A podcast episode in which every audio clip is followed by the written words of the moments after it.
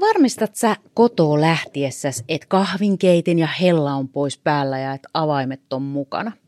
Kyllä mä ennen kaikkea nuo avaimet tsekkaan kahteen kertaan, että se on ikävää, jos ne jää kotiin. Mm, no se on kyllä ihan totta. Mä kyllä vähän oon semmoinen varmistelija, että kyllä mä aina pyörähtelen siinä keittiössä ja katsoin, että kaikki on niin kuin kiinni. Tämä turvallisuusasiahan tässä meillä nyt on aika paljon framilla, eli tänään keskustellaan siitä. Tämä on Tulokulma podcast, jossa avaamme keskustellen ovea verohallinnon uudenlaiseen työkulttuuriin ja sen taustalla olevaan johtamiseen, positiiviseen työntekijä- ja asiakaskokemuksen rakentamiseen. Meidän kanssa tänään ajatuksia vaihtaa johtaja Samuel Päriström, turvallisuus- ja riskienhallintayksiköstä. Mun nimi on Hanne Lotsari, veron viestinnästä, ja äänitilaa kanssani jakaa Antti Kettunen. Nyt jos koskaan turvallisuus on meidän jokaisen mielessä.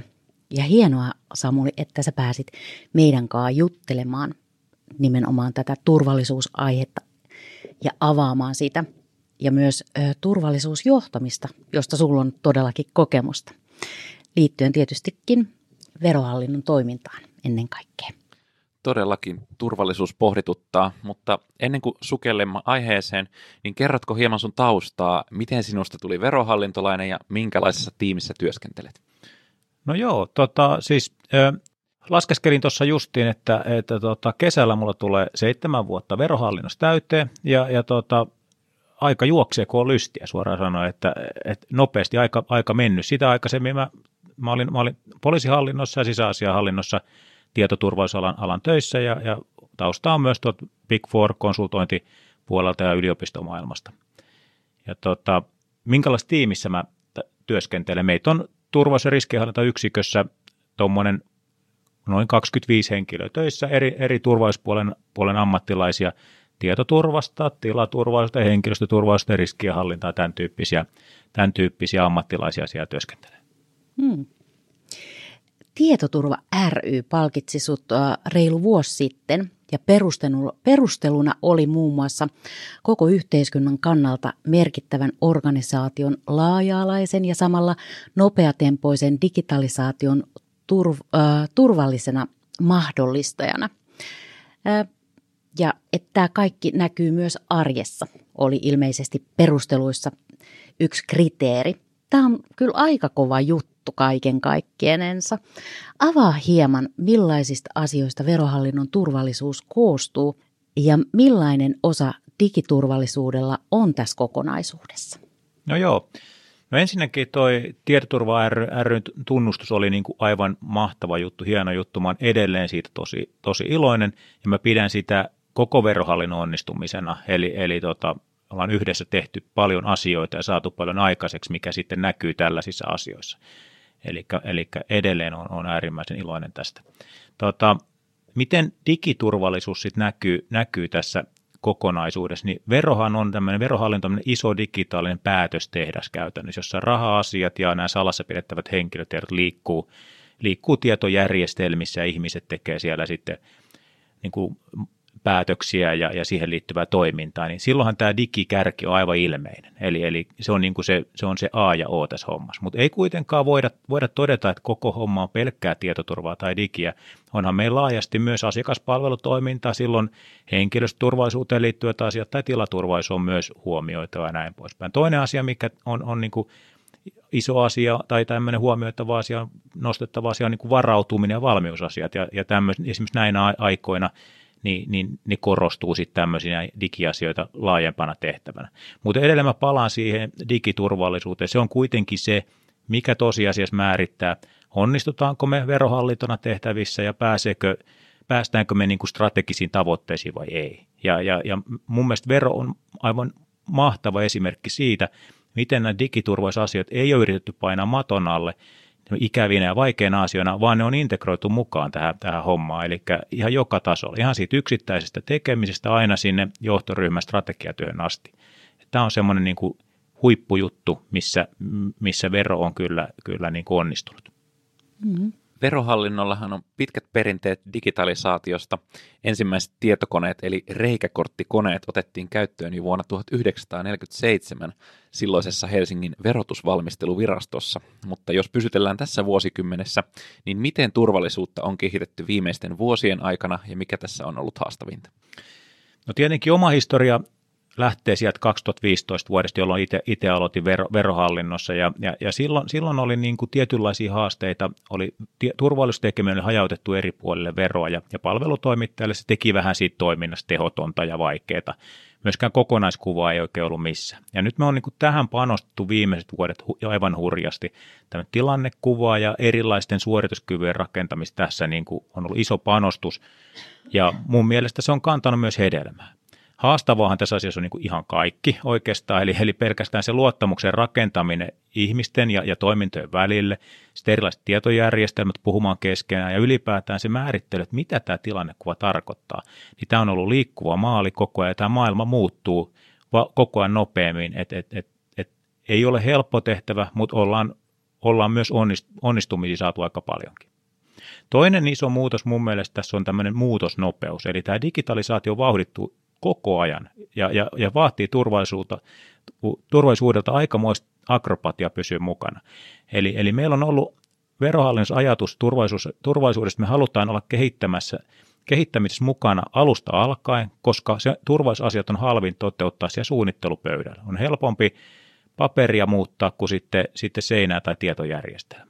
Ja tämä on vaatinut myös sen luottamuksen kehittämistä ja niin toimintamallien kehittämistä ja eikä, eikä oikeastaan vähiten niin osaava henkilöstö tekemään asioita modernisti. Ja tämä on iso, iso asia. Mm, kyllä, kyllä. Mitä sä sanoisit oikein, kun tällainen tavallinen ihminen hermostuu ihan pienestäkin, esimerkiksi se, että jos tietokone ei oikein toimi ja yhteydet sakkaa, niin miten ihmeessä kriisitilanteessa pystyy säilyttämään niin sanottusti sen kuuluisan toimintakykynsä? Ja voisit se hieman avata sitä tarkemmalla tasolla, että millaisin keinoin veroja esimerkiksi varmistaa tämän toimintakykynsä? Esimerkiksi nykyisin puhutaan paljon tämmöisistä laajamittaisista verkkohyökkäyksistä. Joo, Toimintavarmuus on, on verohallinnossa tämmöinen yksi ihan strateginen kulmakivi. Ja kuitenkin siinäkin ollaan niin kuin realisteja, eli tiedostetaan, että välillä tekniikka ei toimi syystä tai toimesta, että joku menee prosessissa vihkoon niin sanotusti. Ja, ja siinä on erilaisia asioita, mitä voidaan tehdä. Toimiva ja vikasietoinen arkkitehtuuri, sillä voidaan tehdä paljon asioita ennalta suunnittelu A ja O, eli, eli että on olemassa erilaisia jatkuvuus- ja valmiussuunnitelmia. Tähän ollaan panostettu huomattavasti, mutta se, mikä sen tuo sit eläväksi elämäksi, on, on se harjoittelu. Eli se tuo ne, ne suunnitelmat niin kuin eloon ja tunnistaa ongelmat siellä. Mutta sitten on kuitenkin ymmärrettävä, että ihan kaikki ei voi suunnitella. Tämmöinen niin kuin ihmisten osaamisen, osaaminen ja henkilökohtainen resilienssi on myös olennaista, että osataan toimia siinä poikkeuksellisessa tilanteessa ja, ja varautua niihin tilanteisiin. Mm. Ok. Mutta mua kyllä kiinnostaa esimerkiksi omat mahdolliset veronpalautukset, niin verohallinto varoittaa vuosittain liikkeellä olevasta veronpalautuksiin liittyvästä huijausviestistä. Varoitetaan, että älä avaa viestiä, mutta onko jotain nyrkkisääntöä, miten tällaisen huijausviestin hoksaa ja miten tällaista huijariviestintää voidaan isossa kuvassa torjua tai minimoida? Niin ja kyllä mua kyllä oikeasti ihan kiinnostaa sekin, että mitä laajamittaisesta toiminnasta on kyse näissä huijausviesteissä. Ja ketäpä nyt veronpalautukset ei kiinnostaisi. No niinpä. Mut, mutta tota, oikeasti tähän, nämä huijausviestit on verohallinnolle aidosti aika paha paikka, koska tosiasiassaan tässä niin kuin kyse on uhrista, eli tästä kansalaisesta ja, ja, ja sen rikollisen välinen. Eli me ollaan tässä vain tämmöinen niin hyväksikäyttävä, luotettava taho. Ja tämmöisessä tilanteessa niin edes sen tiedon saaminen huijauksista on välillä vaikea niin kuin verohallinnon suuntaan. Onneksi meillä on hyvät kontaktit viranomaisverkostossa ja aktiiviset kansalaiset, mistä me saadaan tätä tietoa. Tämmöinen niin kuin huijaustoimintahan on niin kuin laajaa globaalisti ja tämä on miljoona bisnestä myös Suomessa. Et, et kyberrikollisuuden markkina-arvo maailmanlaajuisesti on jo kauan aikaa sitten ohittanut huumekaupan. Eli, eli tämä on, niin kuin, tämä on valtavan iso, iso summa, mikä tämä raho, rahoissa pyörii. Ja tämähän vie tuo niitä rikollisia. Mutta se kysymys, miten näitä huijausviestejä tunnistaa, niin aiemminhan tu- huijausviestin on tunnistanut aika hyvin Suomessa siitä, että siinä on jollain tavalla epäsiisti ulkoasu tai huono suomen kieli tai muuta. Nykyisin tähän asiaan ei oikeastaan voi enää luottaa. Se, mitä, mitä kannattaa muistaa, että verohallinto ei lähetä tekstiviestejä tai sähköposteja, joissa on linkkejä tai kysy mitään henkilötietoja tai maksukorttitietoja näillä kanavilla. Ja, ja jos viesti jollain tavalla epäilyttää, niin meidän viesti sitten taas te, kansalaisen suuntaan on se, että aina ole asian varmistaa esimerkiksi asiakaspalvelusta. Mm-hmm. Kyllä, kyllä. Tämä aihe on kyllä mielenkiintoinen ja mielenkiintoisen noston on tehnyt meidän Olli jälleen. Rikosuhripäivystyksen sivuilla on F-Securen tutkimusjohtaja Mikko Hyppösen haastattelu lokakuulta 2021. Ja otsikkona jutulle on Rikollisuus ylittää valtioiden rajat ja datalla tehdään rahaa. Tältä näyttää verkkorikollisuuden tulevaisuus. Elämme historian taitekohdassa, jossa ihmiskunta siirtyy elämään elämänsä verkkoon. Tietoturva-asiantuntija ja F-Securin toimitusjohtaja Mikko Hyppönen arvioi, että tulevaisuudessa on entistä todennäköisempää joutua rikoksen uhriksi verkossa kuin reaalimaailmassa. Tulevaisuudessa tulee olemaan ongelmallista se, että meidän järjestelmiimme pystyy murtautumaan muutenkin kuin esimerkiksi sähköpostin tai ylipäänsä tietokoneen kautta. Eli kotiverkkoon voi päästä sisään ovikellon, valvontakameran tai vaikka sähkösängyn kautta, Hyppönen sanoo. Yhteiskuntien tasolla verkkoympäristön turvallisuutta pystyttäisiin parantamaan entistä koordinoidummalla yhteistyöllä. Tiedon lisääminen verkkorikoksista auttaa. Kun ihmiset tietävät erilaisista liikkeellä olevista huijaussivustoista ja kiristyksistä, he osaavat toimia oikein niitä kohdatessaan, jolloin riski joutua rikoksen uhriksi vähenee. Kun netti tuo meille uusia riskejä, ongelmia ja päänsärkyjä, se tuo samaan aikaan paljon uutta hyvää. Uutta bisnestä, yhteisöllisyyttä ja viihdettä. Uskon, että netti tuo meille enemmän hyvää kuin pahaa, Hyppönen sanoo. Tietoverkko on myös jatkuvasti kehittynyt turvallisemmaksi. Suurimpana yksittäisenä parannuksena Hyppönen pitää puhelimia ja tabletteja, jotka päihittävät tietokoneet tietoturvassa mennen tullen. Syynä on se, että ihminen ei voi itse ohjelmoida puhelintaan tai tablettiaan, koska se on estetty. Tämä tarkoittaa sitä, että erilaiset sovellukset, joita käyttäjä voi puheliminsa asentaa, hankitaan esimerkiksi Apple Storesta, jossa ne on ennalta tarkistettu ja hyväksytty. Turvallisuus perustuu siis rajallisuuteen. Tämä osoittaa sen, että jälleen kerran tietoturva on vaihtokauppoja. Me joudumme luopumaan joistain ominaisuuksista, jos me haluamme saada parempaa turvallisuutta, Hyppönen sanoo. Uhkien ammattimaistuminen aiheuttaa, että hyökkäysten ja väärinkäytösten torjunta vaatii merkittävää panostusta myös organisaatioilta. Miten sä näet nyt maailman tilanteen ja miten tämä vaikuttaa meihin suomalaisiin? Mitä meidän jokaisen tulisi nyt hoksata? No joo, kyllä, kyllä tämä on ihan totta, mitä Mikko Hyppönen sanoi. En, en, en ala, ala häntä kiistämään tässä, tässä näin. Ja tosiasiahan on se, että mitä enemmän liiketoiminta ja viranomaistoimintakin siirtyy digitaaliseksi, niin sinnehän siirtyy myös rikolliset ja muut pahikset. Näinhän se tulee tapahtumaan. Tämä digitaalinen turvallisuuskin on kansalaistaitoa, joka pitää oppia. Eli, eli jokainen suomalainen tietää vaikka esimerkiksi S-Marketin edessä tuntematon ihminen pyytää lompakkoa tai myy selvästi varastettua polkupyörää, niin eihän, tai harva, harva sille rahojaan antaa. Mutta tämän saman asian aika moni, samaan asian lankee aika moni sitten kuitenkin digimaailmassa. Ja tämän oppiminen tietoverkossa on, on kesken. Ja tässä on semmoinen niin kuin kyllä iso loikka meillä vielä tehtävänä kansakuntana. Toki me ollaan ihan hyvässä tilanteessa, kun vertaa ehkä joihinkin verrokkimaihin, mutta meilläkin on opittavaa. Mm, kyllä, kyllä. Meidät ihmisethän voidaan varmaan jakaa silleen niin kuin erilaisiin ryhmiin liittyen arvoihin ja asenteisiin, joista ohjautuu varmasti myös tavat suhtautua turvallisuuteen. Vaikka nyt jos Raania on tekee tälle, että on kokeilunhaluiset individualistit ja sitten vaikka isänmaalliset patriotit. Onko Verolla otettu huomioon erilaiset ihmiset ja heidän arvonsa ja asenteet ja tavat siihen mukaan liittyen toimia just turvallisuuteen liittyen? Tosi hyvä kysymys ja myöskin äärimmäisen vaikea sellainen. Ja, ja tota, tämä on, ihan, tämä on ihan totta. On erilaisia ihmisiä. Jos mietitään vaikka näitä sun esimerkkejä, tämmöiset niin kokeiluhaluiset henkilöt, jotka haluaa tehdä uusia asioita, niillä saattaa olla sen kokeiluhalunsa mukana ehkä, ehkä parempi osaaminen käyttää digitaalisia palveluja, ehkä niin kuin sillä tavalla myöskin niin digitaalisten palvelujen turvallisuusratkaisuihin saattaa olla niin kuin parempi vastaanottokyky. Toisaalta näillä ihmisillä on niin kuin riskinottohalukin suurempi, eli ne mm. saattaa tehdä jotain, jotain sit höl, hölmöilyä samalla. Toisaalta sitten tämmöiset niin kuin vähän konservatiivisemmat käyttäjät, niillä voi osaaminen olla kevyempää, mutta ne saattaa olla myös sitten, että ne ei ota niitä riskejä niin paljon. Toki nämä kaikki on niin kuin stereotypioita ja, ja tota se, sehän pilkkoutuu sitten – sitten sellaiseen, niin kuin ne menee ristiin, ristiin ja sitten saattaa mennä aivan niin kuin yksilötasolle, on erilaista toimintaa, niin kuin, niin kuin tiedetään. Mutta tämä on niin kuin hankala paikka, jos mietitään että esimerkiksi verohallinnon palveluiden turvaamista. Ja, ja jos mietitään, että sähköisillä palveluilla, mitä verohallinto tuottaa, niin olisi mahdollista tehdä huijauksista hankalampaa tai, tai, tai suojata sitä tietoa. Toisaalta niillä palveluilla tulee ihan lainkin mukaan olla, ne tulee olla tarjottavissa koko väestölle, ja, ja, ja myös niille, joille tämmöisten niin kuin palveluiden käyttö on hankalampaa tai rajatumpaa. Eli, eli tässä on niin kuin tietynlainen haaste myös, että jos me haluttaisiin ottaa parempia turvallisuusratkaisuja käyttöön, se edellyttäisi laajemmin näiden sähköisten palvelujen käyttöä ja sitä kautta niiden turvaamista.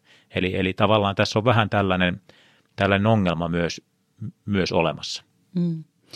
No mites, nyt puhutaan paljon tuosta informaatiovaikuttamisesta. Seuraat sä sitä puolta paljon ja, ja minkälaisia vihjeitä ja ajatuksia sulla tulisi meille tavallisille ihmisille liittyen siihen? No joo, ajankohtainen aihe ja, ja, ja kyllä, kyllä seurataan tätä asiaa aktiivisesti ja, ja tosiaan viime aikojenkin valossa noussut yhdeksi tärkeäksi osa-alueeksi. osa-alueeksi. Onneksi me oltiin verohallinnosta pikkasen kaukaa viisaita ja ollaan, ollaan hieman tähän resurssoitu jo ennakkoon ja, ja meillä on tietynlaista tietynlaista toimintaa tässä olemassa. Ja, ja onhan meillä niin kuin huip, tämä meidän huippuhyvä viestintätiimi, jonka kanssa yhteistyö tehdään aktiivisesti. Eli, eli siinä mielessä näkisin, että ollaan pääpinnalla. Mm, kyllä, kyllä. Joo. No sitten uutisten kautta on tullut tutuksi myös Anonymous hakkeriryhmä. Heidän hyökkäykset on toteutettu palvelun estohyökkäyksinä, mutta myös haavoittuvuuksia on saatu hyökkäyksissä hyödynnettyä. Tavoitteena on ollut vuotaa tietoja. Verollahan on ollut yhteistyötä ulkopuolisten NS-valkohattu-hakkereiden kanssa. Kerrotko tästä yhteistyöstä hieman ja miksi tähän on lähdetty ja millaisia tuloksia on saatu aikaan? Joo, tota, me taidettiin ottaa tämmöiset niin kuin, niin bug bounty-ohjelmat ö, käyttöön ensimmäisenä suomalaisena julkishallinnon toimijana vuonna 2016, jos mä oikein muistan. Ja, ja tota, Tästä on tietenkin tullut meille tärkeä kanava saada haavoittuvuustietoa, eli sen ohjelman kautta voi, voi hakkeri lähettää meille tietoa, että jossain meidän palveluissa on, on haavoittuvuus ja, ja, me saa, ja me maksetaan siitä palkkio. Tämä on tietenkin tärkeä asia, että me saadaan tätä informaatiota ja, ja voidaan palkita niitä löytäjiä. Mutta ehkä tätä yksittäistä haavoittuvuustietoakin tärkeimpänä asiana me ollaan koettu, että tota kautta me voidaan olla vuorovaikutuksessa tämän hakkeriyhteisön kanssa. Eli, eli että me pystytään paremmin ö, olla vähän hermoilla, että mitä siellä tapahtuu ja olla siinä keskusteluyhteydessä. Ja, ja tota, tähän liittyen meillä on ollut kyllä erilaisia suunnitelmia, mutta, mutta harmittavasti pandemia sotki ne ja, ja, ja, ja nämä tietyt suunnitelmat meillä on edelleen tuo takataskus ja toivotaan, että tänä vuonna päästään tässäkin asiassa vähän eteenpäin. Hmm. Onko mikään yllättänyt sinua tuossa hakkeri toiminnassa, mikä nyt on ollut tässä pari kuukautta hyvinkin pinnalla? Tämä Anonymous hakkeritoiminta, mitä, mitä, mitä on, niin se tietenkin on yllättänyt, että kuinka voimakkaasti se on lähtenyt mm. liikenteeseen ja miten tämä joukkoistaminen myös tällaisessa tekemisessä on, on niin globaalisti yhdistänyt ihmisiä. se, se, on, se on ehkä itseä, itseä niin kuin ehkä toki sen osas osittain arvata, mutta näin isolla, isolla joukolla niin, niin olen ollut kyllä hieman yllättynyt asiasta. Mm, kyllä, kyllä. Mitäs mä oon oppinut joskus aikoinaan sen, että oma henkilöstö on nimenomaan sen turvallisuuden suhteen se heikoin lenkki niin sanotusti. Pitääkö tämä väite vielä paikkansa ja olisiko sulla heittää vaikka kolme pointtia, näitä kuuluisaa kolmea pointtia, jotka jokaisen tulisi nyt viimeistään ottaa omaan arkeensa juurikin turvallisuusnäkökulmasta katsottuna?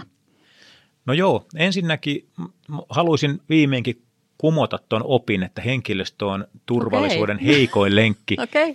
Mun mielestä henkilöstö on turvallisuuden vahvin lenkki, kunhan se motivoidaan ja kouluttaa hyvin. Eli, eli vaikka esimerkiksi verohallinnossa henkilöstö on koulutettu aika paljon viime vuosina ja tämä vahvuus alkaa mun mielestä tuottaa nyt tulosta ja, ja me saadaan koko ajan enemmän erilaisia häiriöjä, läheltä piti tilanteita, il, ilmoituksia niistä ja kyselyjä henkilöstöltä, kuinka asia voitaisiin tehdä oikein ja turvallisesti.